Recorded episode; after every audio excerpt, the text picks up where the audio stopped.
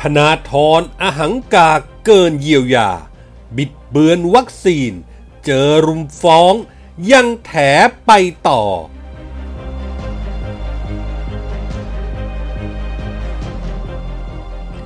กลิ่นแปลกๆอายการบอกคดีน้องธนาธรติดสินบนยังก้ำกึ่ง จงใจติดสินบนหรือถูกหลอก สำนวนกองปราบก็ช้าเป็นเต่า และลุงตู่จะว่ายังไง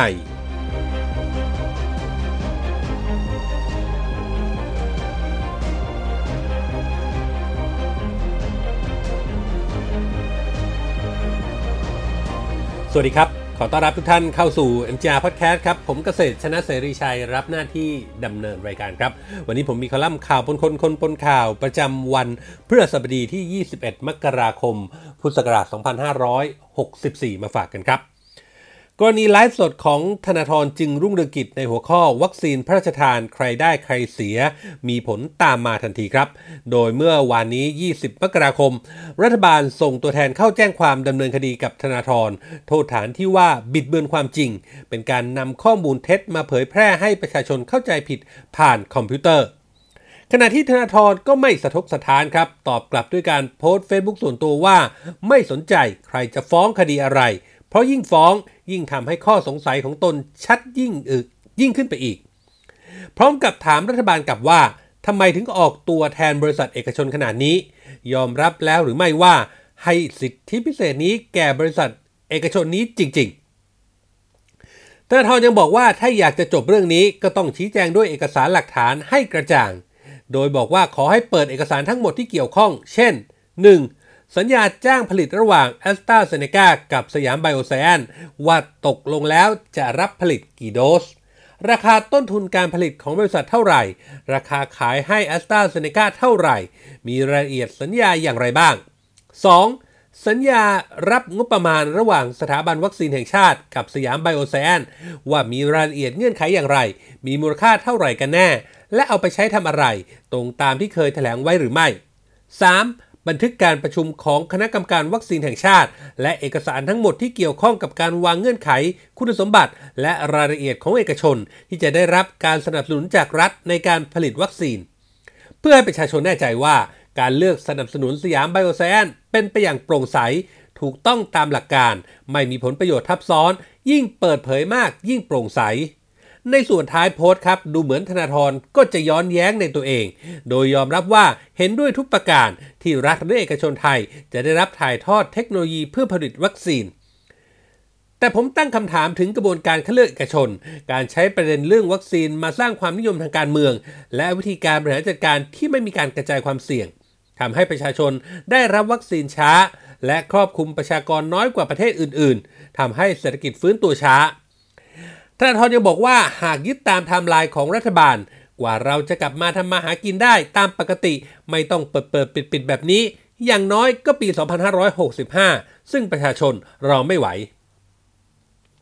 นี่คือข้อความจากธนาธรที่ยกมาให้ดูกันเต็มๆครับ จะได้เห็นถึงความผิดพลาด พลาดแล้วพลาดอีกแบบกูไม่กลับ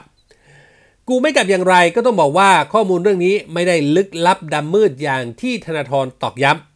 มีข่าวมีบทวิเคราะห์คำสัมภาษณ์จากออกฟอร์ดผู้คิดค้นวัคซีนฝ่ายอังกฤษ เจ้าของแอสตราเซเนกาและคนที่เกี่ยวข้องออกมาพูดอยู่หลายครั้ง ย้ำว่าแอสตราเซเนกาเลือกสยามไบโอไซเอนซ์ไม่ใช่รัฐบาลเลือก รัฐบาลเสนอไปหลายแห่ง แต่แอสตราเซเนกาเลือกสยามไบโอไซเอนซ์เพียงแห่งเดียว เพราะมีศักยภาพสูงที่พอจะผลิตได้ และมีความเชี่ยวชาญเฉพาะทางเรื่องการผลิตวัคซีน ซึ่งจะเป็นประโยชน์ต่อสาธารณะ ไม่ใช่ผลประโยชน์ส่วนของบริษัทสยามไบโอไซเอนซ์ ส่วนภาษีประชาชนที่ก็คือเงินที่รัฐบาลอุดหนุนสยามไบโอแซน 500 กว่าล้าน ก็ชัดเจนว่าไม่ได้สูญเปล่า เพราะนำไปพัฒนาศักยภาพในการผลิตให้สูงยิ่งขึ้น รองรับเทคโนโลยีใหม่ๆ ในการผลิตวัคซีน และเงินก้อนนี้ประชาชนไทยจะได้คืนมาในรูปแบบของวัคซีนในราคาเท่าทุนถ้าธนาธร จะกล่าวหาว่าทรัพย์สินพระมหากษัตริย์ ได้ประโยชน์จากการแพร่ระบาดโควิดครั้งนี้ถ้าใจไม่อกุศลเกินคน ก็ต้องทราบว่า ตั้งแต่โควิด ในหลวงและพระราชินีทรงบริจาคพระราชทรัพย์เพื่อการแพทย์ไปแล้วหลายพันล้านบาท สรุปว่า เรื่องนี้เมื่อเป็นคดีความขึ้นมา ก็ต้องว่าไปตามกระบวนการยุติธรรม แทนที่จะตะแบงธนาธรควรจะพิสูจน์ตัวเอง แต่นี่ยังไม่ทันไร เครือข่ายของธนาธรก็ออกมาตีโพยตีพาย เบี่ยงเบนประเด็น พากัน save ธนาธรด้วยชุดความคิดว่า แค่ตั้งคำถามก็ผิดมาตรา 112 โดยพยายามกบรายละเอียดของเนื้อหาหลักที่ธนาธรชักแม่น้ำทั้งห้ามาให้คนฟังดีดูไลฟ์และก็ติดตามข่าว เชื่อว่าการนำวัคซีนโควิด มาใช้โดยมีเจตนาแอบแฝงให้ประโยชน์ต่อสถาบันพระมหากษัตริย์ และหากคนไทยไม่ได้วัคซีนก็เพราะบริษัทสยามไบโอไซแอนที่ถือหุ้นโดยทรัพย์สินพระมหากษัตริย์ผลิตช้า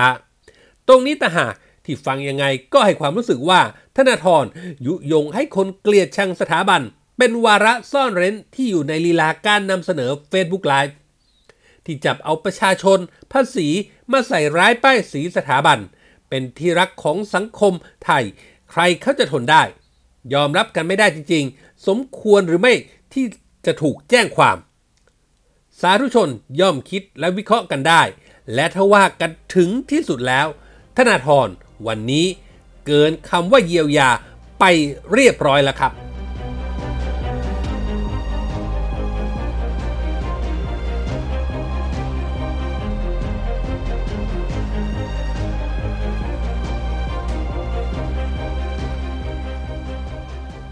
ร้อนกันไปทั้งตระกูลครับ ขณะที่ธนาธรจึงรุ่งเรืองกิจออกมาวิพากษ์วิจารณ์เรื่องวัคซีนพระราชทาน และบิดเบือนก้าวล่วงไปถึงสถาบันจนถูกแจ้งความดำเนินคดีมาตรา 112 ไปแล้วนั้น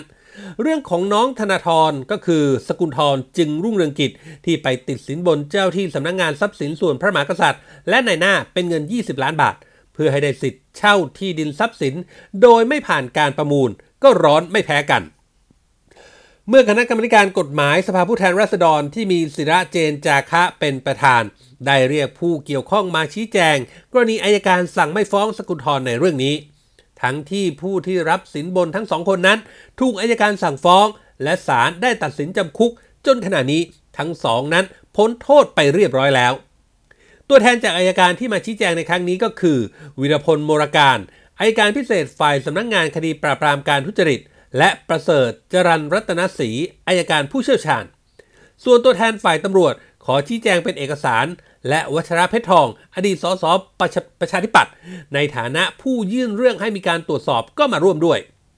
ปมปัญหาที่กรรมธิการและสังคมภายนอกต้องการคำตอบก็คือ เหตุใดคดีนี้จึงมีการดำเนินคดีกับผู้รับสินบน แต่ไม่ดำเนินคดีกับผู้ติดสินบน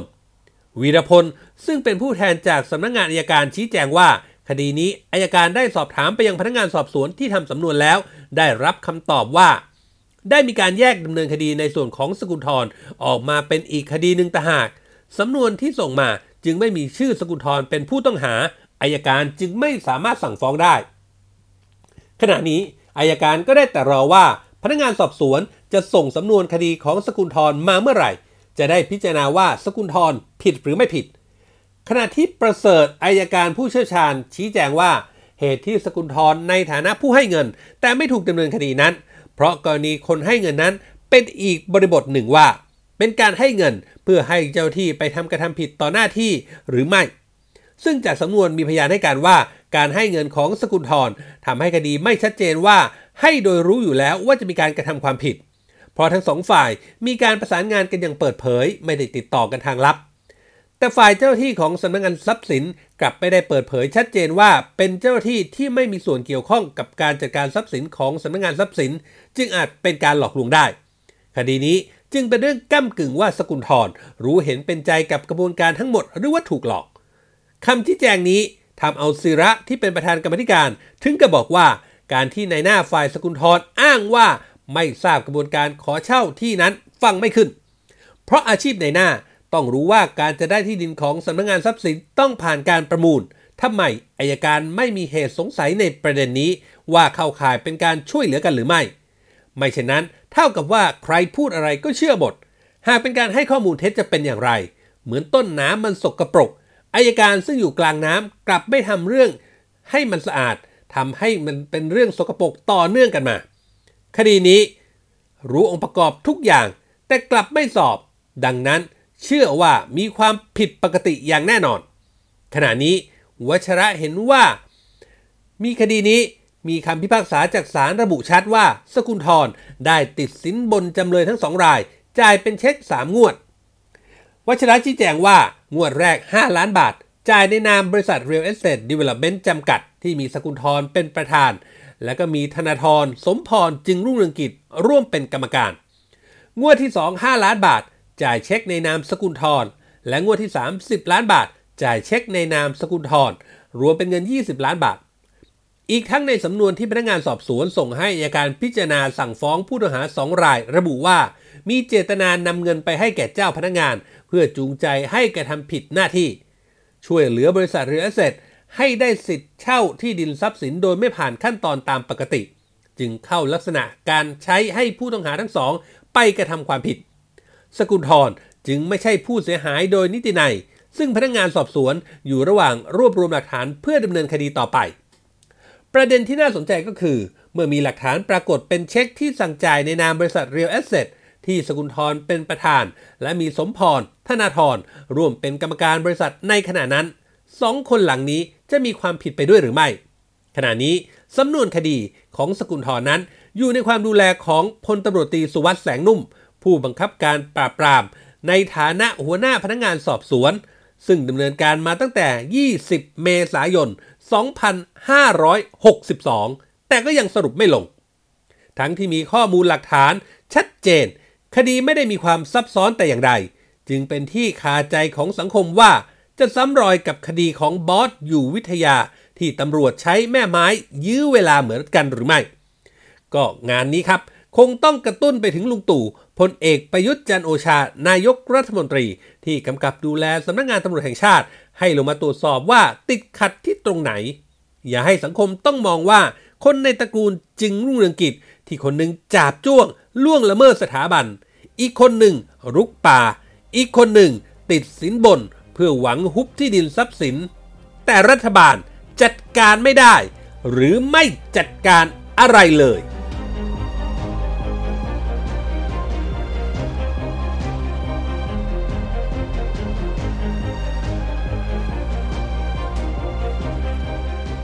นี่คือเรื่องราวจากคอลัมน์ข่าวปนคนคนปนข่าวที่ผมนำมาฝากกันในวันนี้นะครับคุณผู้ฟังสามารถเข้าไปอ่านเพิ่มเติมได้ในเว็บไซต์ของเราครับ ngronline.com หรือเว็บไซต์ผู้จัดการออนไลน์ที่รู้จักกันเป็นอย่างดีนะครับเราเหนือไปจากข่าวสารสถานการณ์ที่เราอัปเดตให้อ่านกันตลอด 24 ชั่วโมงแล้ว ยังมีคลิปข่าวที่น่าสนใจ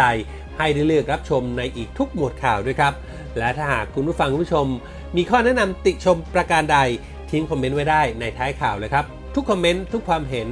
เป็นกำลังเป็นแรงใจให้พวกเรานำไปปรับปรุงพัฒนาผลงาน ให้ออกมาเป็นที่ถูกต้องตรงใจคุณผู้ฟังมากที่สุดครับ วันนี้หมดเวลาแล้วครับ ขอบพระคุณทุกท่านที่ติดตาม ผมเกษตรชนะเสรีชัยลาไปก่อน พบกันใหม่โอกาสหน้า สวัสดีครับ